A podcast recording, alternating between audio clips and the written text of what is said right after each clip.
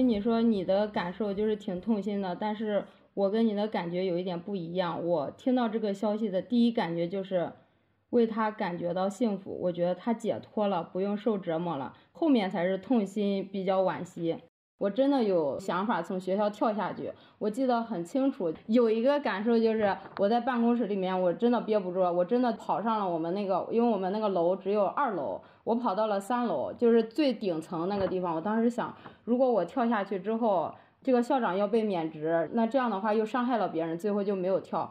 我们这边农村嘛，又重男轻女的环境，他就觉得你女孩子的价值就是要在家相夫教子生孩子，你挣钱也没用。包括过年的时候，我又跟我表弟说过，我说我的想法，我说觉得这样的日子太痛苦了，可能就后期工资也不太能发出来，想着到其他地方看看。你知道我表弟他也受过教育，他说了一句什么话吗？我就觉得很震惊。他说国家还是让你们女的吃太饱了，他就这样说的。然后我当时就有点生气，这就是男性典型在物化女性。对，他说你们女的就应该在家里面多生几个孩子，就不应该让女孩接受教育。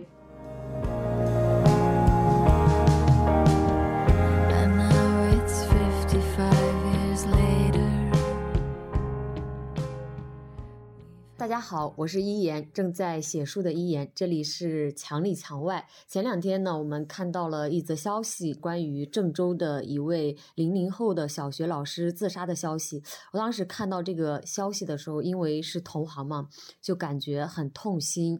其实，在收到这条消息的时候，我还有朋友让我看，他说如果他看到你的故事转身离开了，可能就不会走这条路了。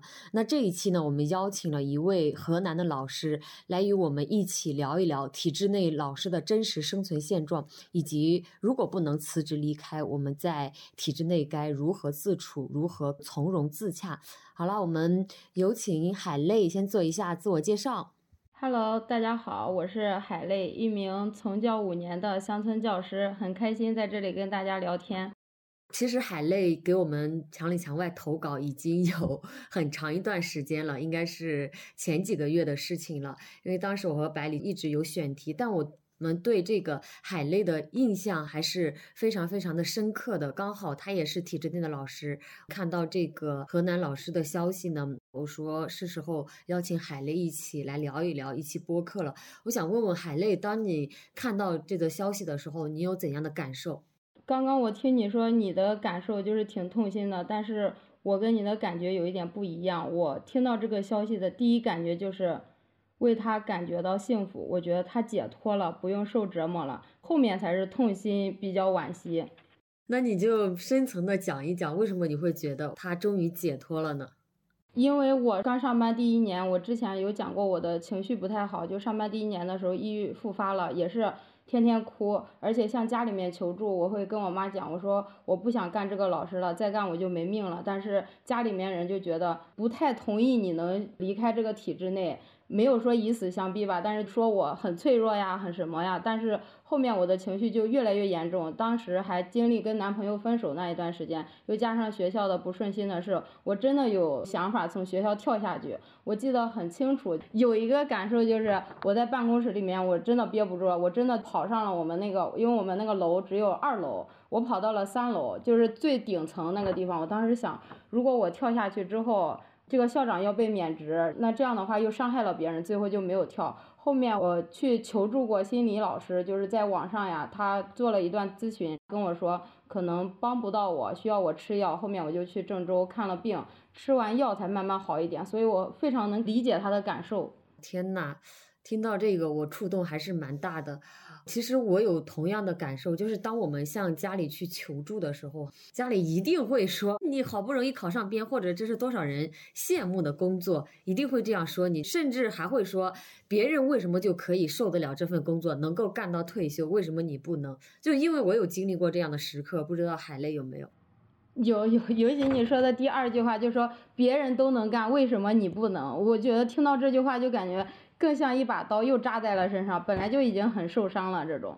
因为这句话我也听到过嘛，可能我家里人也会这样说。为什么你熬不住？我会说，因为我和他不一样，我会直接去反驳父母。甚至呢，我在收到这一条消息的时候，就是我堂姐谁有发给我吗？这条消息说，都像你一样辞职离开不就行了？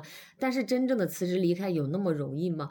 并没有那么容易哈。包括我现在虽然辞职离开很久了，我觉得我一家人都在替我背负着这个辞职有罪的这个骂名一样。真的不容易，正因为不容易，所以感觉像你这样的女孩子，真的能给大家带来一些影响。其实很多人，包括我身边的人，我有大学的同学，他在信阳教书，他也是有过这种很痛苦的阶段，包括现在也在痛苦。但是什么在支撑着我们走下去？就是说他想着在攒五年钱，到时候离开家或者去县城买个小房子，或者去租房子，手里有一点余钱了再走，他是这样想的。那海雷可以给大家讲一讲为什么会选择去当老师呢？我选择当老师是因为当时毕业之后，首先学的又是师范专业，也不知道有什么可以选择的选项。当时本来不想当老师，去外面找工作也不是特别顺利。后来就想着，那既然不太顺利，那就回来继续当老师吧，就这样的想法。觉得自己学了什么就要用什么，也比较迷茫，所以就考了老师。那你感觉在工作中哈，最让你窒息的、最不能容忍的是什么？最不能容忍的就是威胁，你应该也经历过。就我刚上班第一天的时候，学校领导给我们新入职的大概有五六位老师开会，当着所有老师的面就说：“你们的家庭背景我都已经调查清楚了，你们刚来，我不管你们家庭是什么样，就是说不要给我搞事情。”就这种，还会这样说。校长嘛，校长说的，当时第一天就给我们几个吓到了，而且后面还做了一个动作，就用手翻一下。他说我搞你们就像翻手一样简单。当时我就觉得好害怕呀，这种。这是一个男校长还是女校长？男校长。天呐，我震惊了！我跟你说。我当时考到农村教书的时候，也是一个男校长，但我觉得我们校长还挺好的，就除去让我干的活比较多。我觉得他对人还是挺好的，他不会对你说不尊重。我真正的感受到你有不尊重的时刻，是我在考到市区之后，因为我在农村教书的那三年，可能很多活儿是我干的时候，校长就会说：“你看，我们要加班了或者干啥。”他是很好的态度语气去给我们说的。但是当我考到市区的时候，我那个校长是个女校长，她就会类似哈你说的这样一种，她其实不是这样的，她是看人下菜、看人下碟的。就是如果你是有背景的、有关系的，他会对你说话态度。超级好，但如果像我这种没有背景、也没有资源、也没有人脉，你这样进去这个学校里面的，他就会使劲的拿捏你，所有的脏活累活，其他人不愿意干的都会交给你，是这样一种情况。但我觉得你们那个校长太猖狂了吧？是不是天高皇帝远，就没有人能管得着？因为他是属于那种年龄比较大、快退休的那种。我上班第二年他就退休了，好像是被人举报还是具体干什么了，不知道，反正就是直接走了这种。然后像你说的那种看人下菜碟，他也有，他只是对我们不尊重，对这种没有关系、没有背景的不尊重。我们同来的有一个女孩，她第一年的时候还好，第二年就是因为她长得也比较漂亮，家庭还可以，找了一个纪委的男朋友。后面这个女孩过来，她就是亲自下楼去接的那种，完全像变了一个人，当时给我们笑死了，直接区别对待。其实我们领导也有过这个时刻，我觉得让我出来最大的原因就是这些。我每天会觉得我像一个假人，我们面对的也是假人，不管是环境还是人，他都不够真实。对对，他就是在演呀，包括对待学生也没有把学生当成一个人，因为你想给学生更多的空间，但是你给不了，因为学校有各种规章制度。大课间我们现在学校也在卷。本来就是留给学生去玩的，对吧？但是好多老师都趁这个时间让学生默写背诵，只允许上个厕所，后面就直接在班里面困在班里了。和我辞职出来之前差不多，我不知道为啥哈。我现在在和海类聊着播客，我也已经有一种感觉，好像我在体制内 上班是很遥远、很久之前的事情了。是不是感觉已经解脱了？也不是解脱，其实你所讲的种种那一种，我都有过感同身受，而且我其实是被工作困扰了很久，而且在里面待的的确非常痛苦。刚刚你讲你在农村现在已经待到了第五年是吧？对，今年是第五年。你带哪个学科呀？带的是数学。天呐，我很想知道这五年你的心理路程有发生怎样的变化吗？有变化，就是关于我带数学，我要解释一下。我当时考的是初中的英语，但是因为没有给中心校送礼，后面他没有给我留初中的岗位，然后把我分到了小学，分到小学也不让我带英语，直接就给了一年级的数学这种。我当时的第一反应就是那时候也年轻嘛，我说我不干了。为什么我考的初中的不让我教？他说你愿意干就干，不愿意干就走。我说那我的档案呢？他说档案自己去拿。后面我就直接走了。分学校的时候，回到家之后，我跟我妈讲，我说我不干了。然后我妈说为什么不干了呀？好不容易考上的。我说我我考的初中，他让我教小学，你要不人家家长有的分学校的时候，好像家里面有背景的，就直接跟到了那个学校嘛。我说你要不跟我爸去一个，给我去问问，因为我毕竟考的就是初中呀。调令上面有一个令嘛，就是下面开的有一个条子，就是初中，但是他到那就没岗位。后来我就。想着也没有工作，后面就妥协了，就干着嘛。干了之后也一直想着考研，要么想着考研，要么想着考其他地方。就是刚开始还热血沸腾，慢慢慢慢就是被这个环境所同化了。现在就不挣扎了，觉得评职称也无望，干什么也无望，就慢慢的有点消极了这种状态。现在的话好多了。直接不卷了，就是想着我尽到我该尽的老师的责任。反正对这份工作的话，凭良心干活，干好我该干的。学校的事情呀，我也不过多的参与。现在是属于这种吗？就是我在完成我本职工作的时候，我就当一天和尚撞一天钟，有没有这种感觉？有这种感觉，有一点想躺平的这种心态，因为你去拼什么都拼不到。你要说成绩呀，他要拼什么？就是有时候它表面上是公平的，但是背后其实是内定的，有好多东西。哦，其实这些我很懂哈，尤其是在市区，可能它会更卷，这些评职称晋级呀是更卷的。那你有没有想过去一个更好的环境里面，比如说跑到市区教书？没有，今年的话我们是有机会考选调，我本来犹豫了一下，我要不要去，因为我们这边工资到手只有两千多，我现在的话在村里面有两百块钱的乡补，我家在县城也没有房子，如果到了县城之后，工资也会少，还要租房子，然后我就想着那可能生活都不太够。我想着，如果到了县城之后，那钱变少了，工作又变累了，那我图什么呢？我本身说实话啊，不是说对教育特别特别热心的那一种，不能说是那种为了学生奉献自己的那一种。我懂这份工作干到一定程度哈，我讲一下，其实有好老师在的，包括我所辞职之前的那个学校都是有好老师在的，但是大部分老师的状态，他们都有让我感觉到就在摆烂。尤其是年龄大的，他可能已经进过级的、评过职称的，他真的是完全摆烂，更以自我为中心了。比如可能教学书这些内容，我已经教了几十年了，我都顺手拈来了，我也不需要去学习、去成长干嘛了。这样反正学校里其他工作也不会分给我，有年轻的老师在干着呢。我觉得这样的一种话，它就会形成了一个恶性循环。当时所能看到的哈，就是觉得大不了当到 教导主任，然后校长，我会觉得这种人生对我来说有意义吗？或者说这是我想要的人生吗？我会发现不是的哈，真的不是的。包括这一次这个新闻的出现，可能很多人只是看到了表象。当然，我有一点体会，我觉得可能也不仅仅只是说，包括校长对他的这种 PUA 或者是无休止的压榨让他受不了。还有一点就是他可能还经历了一些其他的事情，比如性骚扰之类的。因为我在体制内的时候，我是经历过的，不知道海类身边有没有类似的情况。我现在身边没有，但是我听我同学那边是有，因为他考到地方就不说了，也是河南的一个村里面，他属于那种长相还比较甜美的那种，因为他是住校的，住校之后他说晚上校长喝醉了就直接拍他的门，后面他直接不敢在那个学校教学了，他刚考上几个月，后面他就直接提着东西回家了，这份工作也不要了。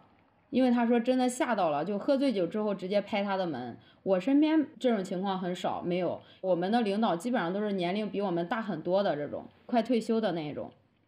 这种我觉得最困扰的就是女孩子，可能尤其是一个未婚女孩子，当遇到这些事情的时候，如果不向身边的人求助，或者是她也不敢给家里人说，那她可能就会自己钻进一个牛角尖里。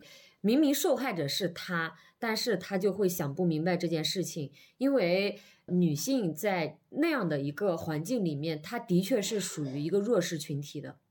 我懂这种情况，而且这种情况一旦发生，如果你说出来了，大家都会觉得是你先勾引的他，可能就是明明你是一个受害者，但是他就会觉得你是主动的，你是主动骚扰的，就会说那苍蝇不叮无缝的蛋呀，就这种道德绑架感觉。这种之前我有向我公安局的朋友求助过嘛，但是他们给我的反应就是这样的：我是一个未婚的，我不能去说，我去说他们可能还会反咬过来我一口，以至于我现在就会有很多的怨气，我会觉得明明受害者是我，为什么我们还不敢发声？真的是这样。有这种情况，我身边也有这种在公司里面遭受过性骚扰的这种，只能说遇见这种事情，如果在公司里面就只能辞职；如果在体制内，你如果还想在这干，你就只能忍气吞声。哎，那你们平时工作上忙不忙？工作节奏，比如有多少节课？我们的课的话，正课像我的话应该是十四节。挺忙的，正课是十四节，但是你要看午休呀。如果现在今年还好，延时取消了。如果再加上延时，一周可能就二十多节课，很累，就觉得自己像一个马达一样，一直在转，一直在转，还要写教案、写那个教研、写批改记录、写三笔字，就是毛笔字、钢笔字、粉笔字，每周都要交一本，还要写 各种感想，而且全部都要手写的。天呐，那我觉得课后延时是只在河南范围内取消了，还是你们那一小部分取消了？我们镇上只有我们一个学校取消，就是因为家长也有怨气，家长说孩子也很累，老师也觉得很累，一天加了三节课，延时的话就是中午的一节，还有晚上的两节，所以就感觉比较累。取消了之后也很累。刚刚你讲的那个。二十三岁女教师她跳楼的事件，其实我们县也发生过一个，是高中的老师，是个男老师。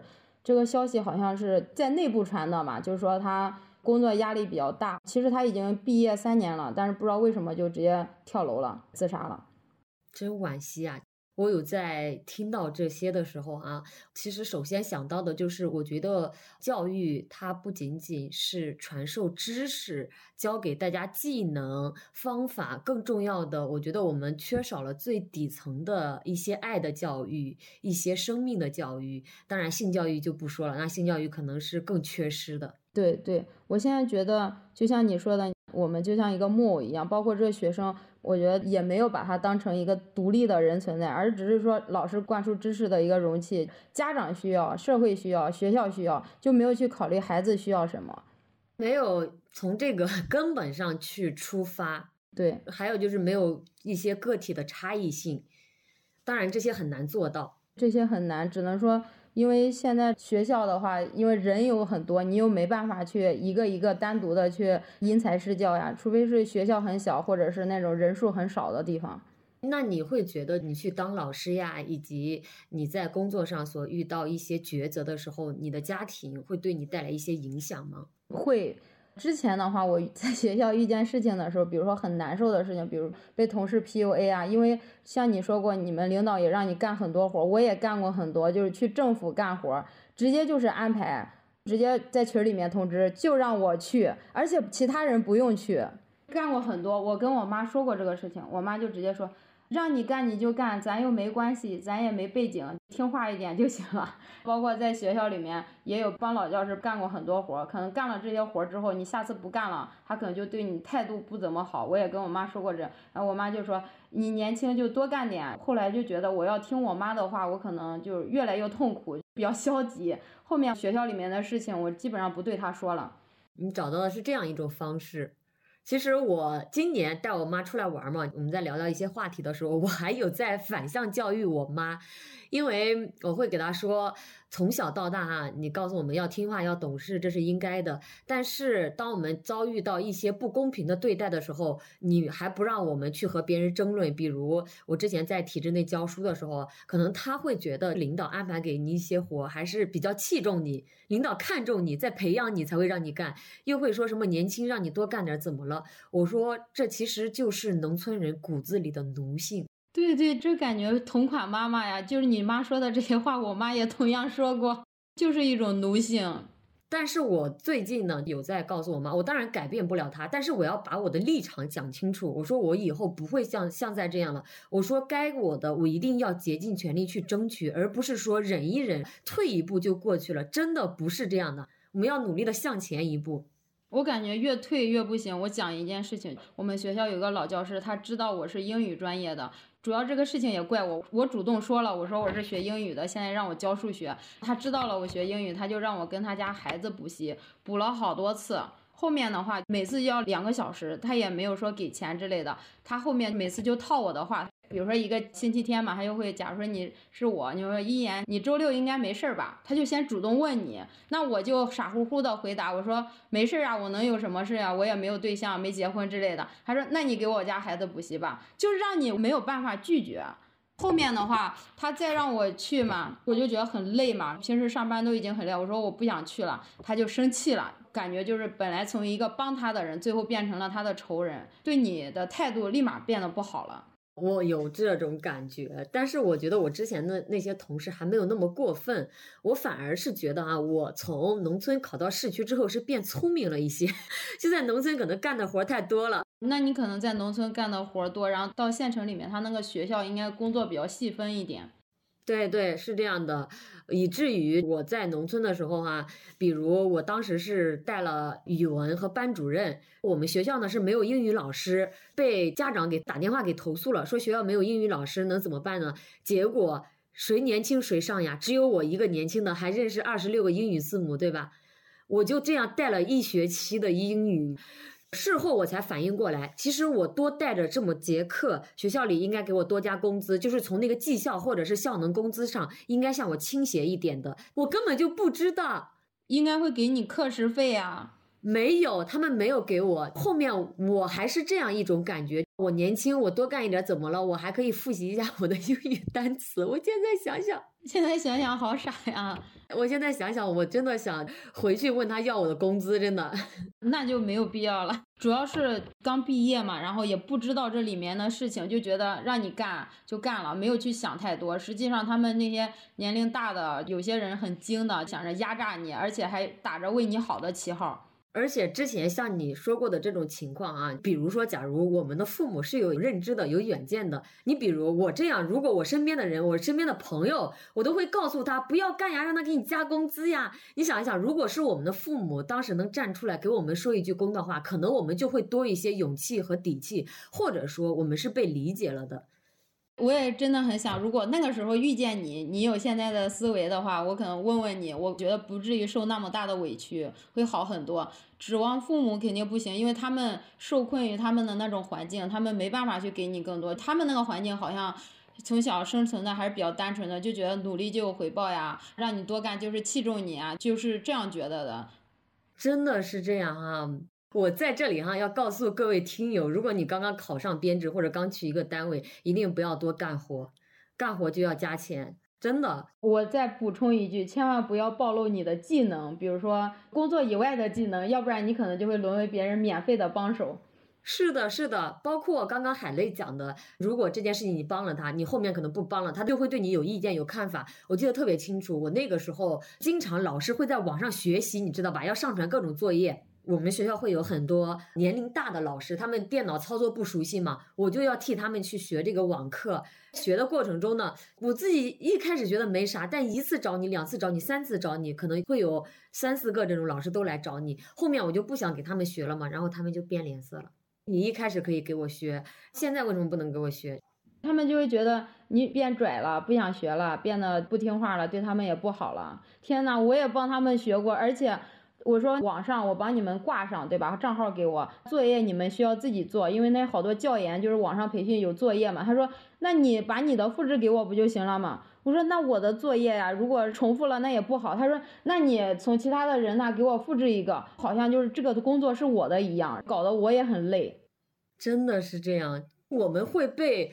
无形中安排了非常多我们工作之外的事情，我觉得这一点还不够哈。我给你分享一点，是我之前在农村教书的时候，我和校长是一个班，我带语文，他带数学，而且我们是三个人带两个班，你知道吧？共用校长一个人是数学老师。天呐，那你不是更累吗？一旦校长有事儿去开会了，或者是家里农活比较忙了，我和另外一个老师就要上一整天的课。就是那种包班制，实际上跟领导搭班，领导基本上上课很少的。但是没有人愿意给领导搭班啊！就我俩新来的，另外一个老师他年龄可能比我大一些，但是他也是从其他学校调到我们学校去的，所以就这样，我们两个接手了和校长一个班，直到我考走，真的和校长搭班了三年。后面我们校长人很好，但是他是让我做一些事情，我觉得无法接受，比如。他会每天让我去给他买菜。我们课间大休息会有二十分钟，他买菜是给我钱，他不想去街上，因为街上会有很多熟人嘛。他毕竟是个校长，他就给我二十块钱或者是三十块钱，让我给他当跑腿的。而且如果我有情绪的话，他不高兴。而且那个时候一开始我就屁颠屁颠的 跟着他去买菜，但后面我就觉得我我好像像他的一个丫头片子一样，我不愿意去了，然后我俩就吵架。其他老师就在那儿劝架，我现在想想这个场景还是蛮搞笑的。我想问一下你，就是我比较害怕跟人发生冲突，就比如说你跟校长吵完架之后，那后面是谁先缓和呢？因为你毕竟还要跟他经常见面这种。他先缓和，他过来哄我。我校长还是一个拿我当小孩子看的。他虽然是个男性，快退休了，我并不讨厌他啊。我可能讨厌一些其他男同但是我并不讨厌他。他人品还是很 OK 的，以至于就后面我俩真的大吵了一次。不仅买菜让我去，我们学校要经常去中心校拿东西。你知道拿一个啥东西吗？拿一个文件，那个文件明明可以手机拍照就传过来的一张图。他非要让我骑着电动车到中心校，其实我分到村小和你的原因是一样的，就是因为我没有给领导送礼，我就被分到下面的学校去了。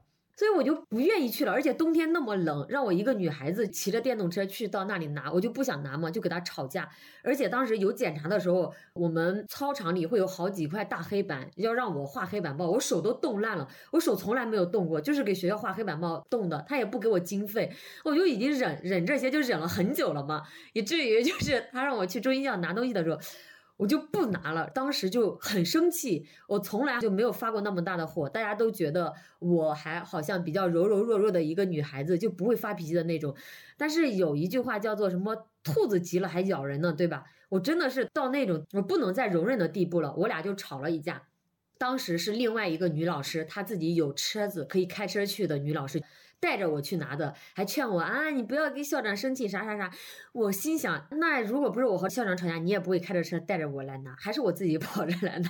那我感觉好厉害啊！我感觉就是一定要表达出自己的主见，表达出自己的愤怒，我觉得这样会维护好自己。我感觉我现在嘛，状态比之前好了多。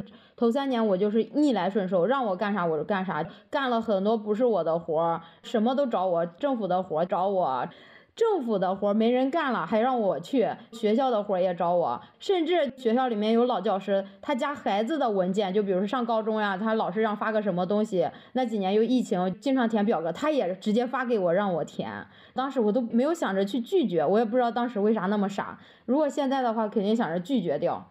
我也是最近两年才学会拒绝，你最近两年才学会，我从今年开始才觉得那个意识有一点慢慢觉醒。而且我觉得你免费帮他干很多活，可能是多了一个仇人，他也没有对你多好，他只是把你当成一个工具用，用着的时候让你过来，用不着直接踢开。还有一种就是像白领那样的，他比较厉害，他在体制内是可以 PUA 领导的那个。我觉得有一点很关键的就是百里做到了很好的一点是，他具有不可替代性。这个工作除了我，你们没有其他人能干，所以你们要望着我的脸笑。因为我和百里刚认识的时候，我俩那个时候做播客，我俩有线上，就像这种开着腾讯会议会看到对方嘛。当时百里就染着带颜色的头发，因为他还没有辞职嘛，我就很震惊。我说：“你这个学校让染头发吗？”他说：“我染我头上，管他什么事。”我有听你们的博客，我就觉得他真的就是一个。活得很肆意潇洒的一个女孩子，她不是还讲过一件事情，教育局让她画不给她钱，说给她个证，她就不愿意，直接拒绝掉。就像你说，她具有不可替代性。那像我的话，没有啥个不可替代的，随便一个人就可以替代这种，因为在学校里面也没有什么存在的价值。但大部分都是这种，我觉得具有不可替代性的很少，其实。但是像你的话，应该也具有不可替代性，因为你会写作，还会主持，这种人很少，一个学校顶多有一个吧，或者两个。其实后面我是不想把我的这些主持技能暴露给学校的，学会隐藏自己的锋芒嘛。但结果就是我们那个城市太小了，有一次我主持活动被同事看到了，所以不得已不爆出来。但我觉得对我来说也不是一件坏事，因为我校长比较势利，他看到我这个人还是很能耐的。还是有两把刷子的。从此以后，他就改变了对我的看法。当然，与此同时，我的活儿也变得更多了。无论学校有个屁活动，我跟你说，都要薅上我来主持。我都觉得这些我不应该去出席的活动，他都会觉得我是学校的招牌，我是学校的脸面，甚至会有这样一种感觉。因为我们学校有一个跟你差不多的，就是他会主持，什么事情都让他去，就很小的事都让他去。后面就因为评那个证件的时候没有给这个老师，这个老师就生气了，从此之后啥活都不给他干了。我是那种我只干活，我还不要东西的。你说他喜不喜欢我？因为我不与任何人、与任何老师去争什么荣誉证书啥的，我还会把证书让给别人。你知道为什么？因为我心里知道，我迟早是要离开的。但是我发现现在这个教育环境真的是越来越卷了，包括我们这边就直接今年并校了嘛，就是把学校合并了，老师变多了，学生变少了，又没有招到那么多学生，所以刚刚你说的最讨厌、不能容忍的就是现在的校长还动不动跟我们说，你们再不好好干。马上就没有工作了，没有岗位了，马上就要辞职了，就这种，每天都是这样说。再不竞争起来，再不能，他就是故意营造这种竞争的气氛，让大家人心惶惶的，故意在这样让你们自己卷去吧。我把这个话说到这儿了。而且我发现大家现在都很卷，上厕所的人都变少了。之前的时候上厕所还能碰见人，这个学期真的上厕所一次人都没有碰见过。那你有没有对自己的未来有一些规划，还是说，哎，我就先继续再这样干着？目前的话，工作方面已经看透了嘛，评职称也无望。现在就刚刚像你说的，先做好自己的本职工作，对得起学生。在想，如果自己失业了，到底能做点什么？现在也在探索着，因为我妹妹也在杭州那边嘛，我就问她，如果我失业了，能做些什么？她说，看看自己有一些技能能不能用，比如说英语技能，或者是说再看一些商业的这些书，看看以后能不能。做做外贸呀之类的，但是我也不知道这个怎么样，只是有这方面的想法的萌芽。还有一个事情就是，一九年我出了一场事故，把那个门牙给磕掉了三颗嘛，到现在也没有好。后面我就有点在网上什么都没办法排解嘛，然后我就接触了玄学，然后也自己在学这种算命，也给身边的人算，所以我就也在进行着这。但是我觉得学了这个之后，我对那种。学校里面的事呀，或者比较痛苦的事情，就自己能开解自己了，就觉得也是一种救赎。我觉得好像是你从另外一个地方找到了一个抓手。对对对对，就是这种感觉。因为我就是给身边的人看，他们说：“天呐，你算的好准！”他们随便给我一个八字，我就能看出来这个人的性格怎么样。他们会夸我，但是我在学校里面，包括老师听了我的公开课，他们都说没有台风，也不爱笑。我就觉得在这个工作中我找不到价值感，但是在这件事情我都能找到价值感。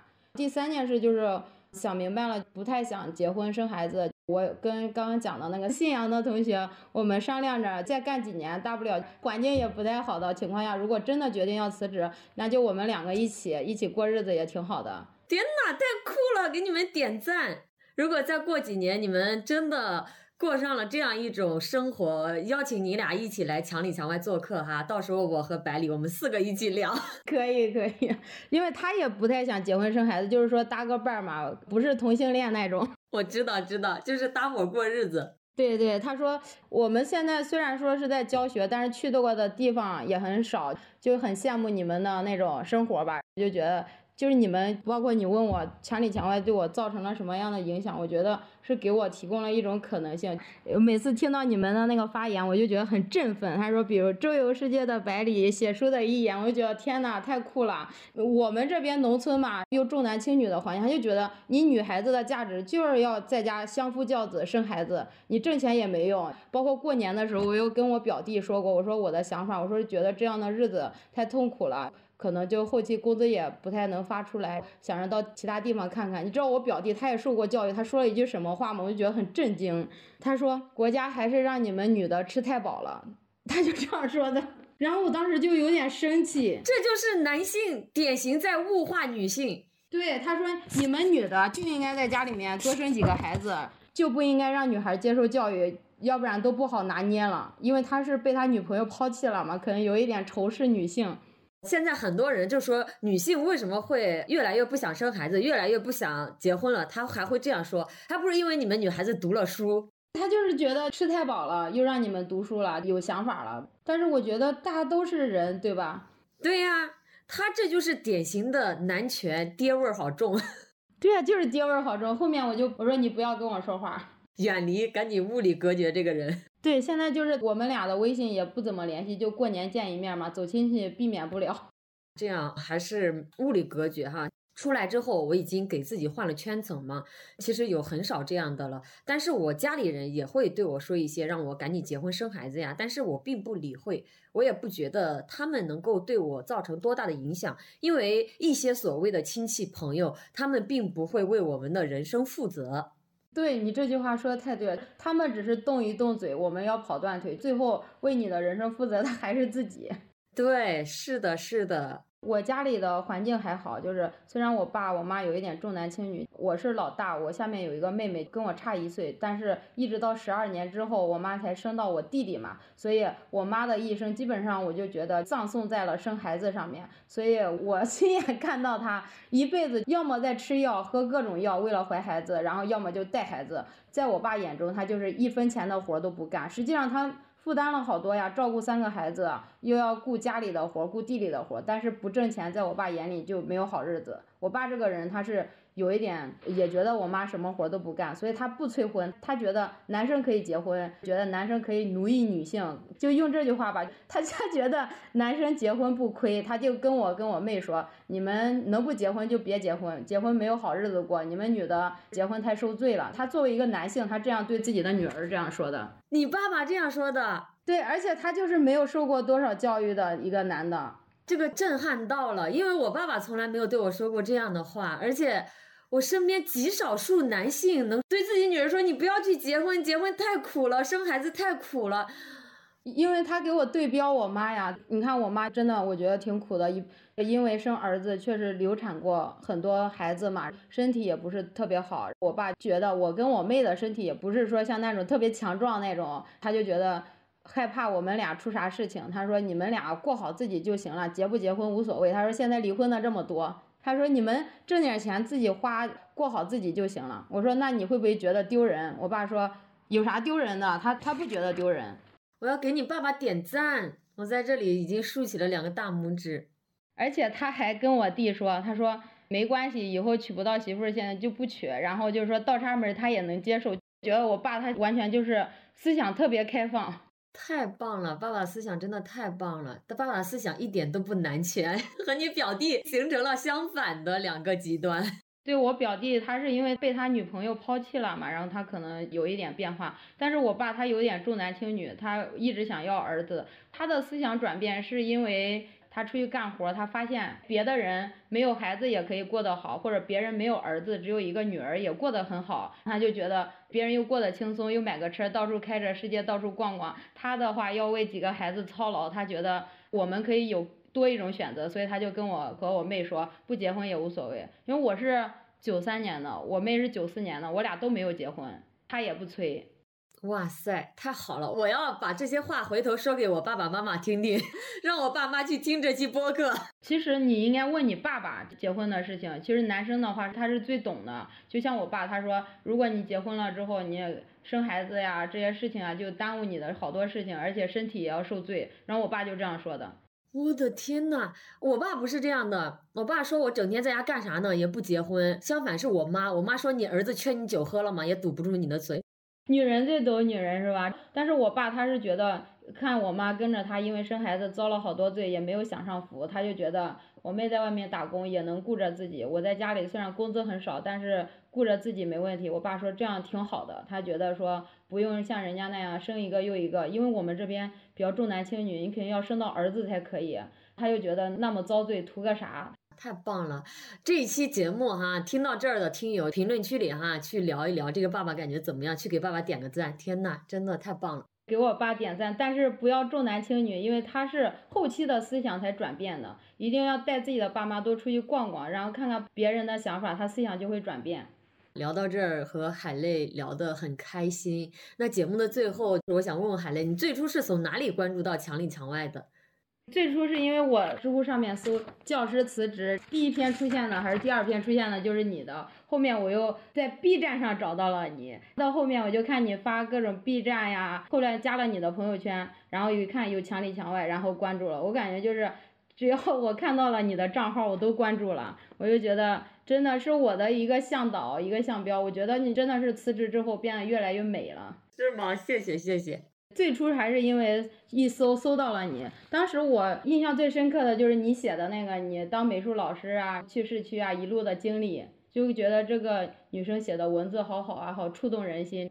今天和海泪聊播客聊到这里，我的心情起伏还蛮大的。一开始我在跟你聊的时候。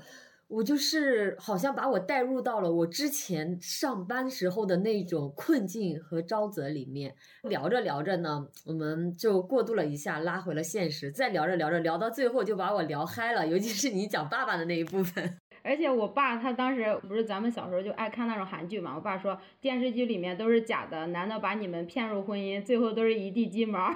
我感觉男生最懂男生，而且我爸还跟我讲，他说。男生不会同时谈一个，可能就挂着好几个。他所谓的挂着，就是跟这个还聊，跟那个还聊。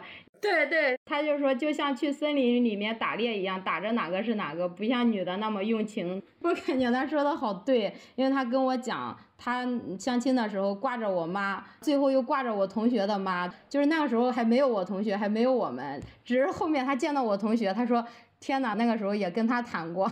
天哪，你爸爸好真实。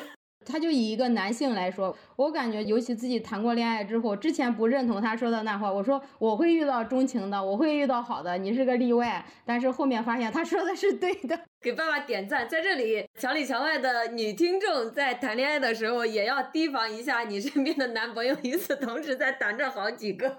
我觉得可以征求一下自己爸爸的意见，因为男人最懂男人。今天聊的特别特别开心，谢谢海泪给我们分享的内容，不管是关于工作方面的，还是爸爸这一方面的，都有让我们从另一个角度去重新审视我们的生活。在这里也再一次感谢海泪参加墙里墙外。我们这一期节目就到这儿了，我们下期再见，拜拜！这里是墙里墙外，我们一起陪你探索人生更多的可能性，再见啦，拜拜，再见再见。就像每个硬币都有正反两面，难遇见。天气预报说明天有雪，可备忘录。天有约，一个世界，生活在不同季节，这样两个人竟然遇见。我喜欢夏天的热烈，你热爱冬天的纯洁。我穿着棉袄，你穿拖鞋。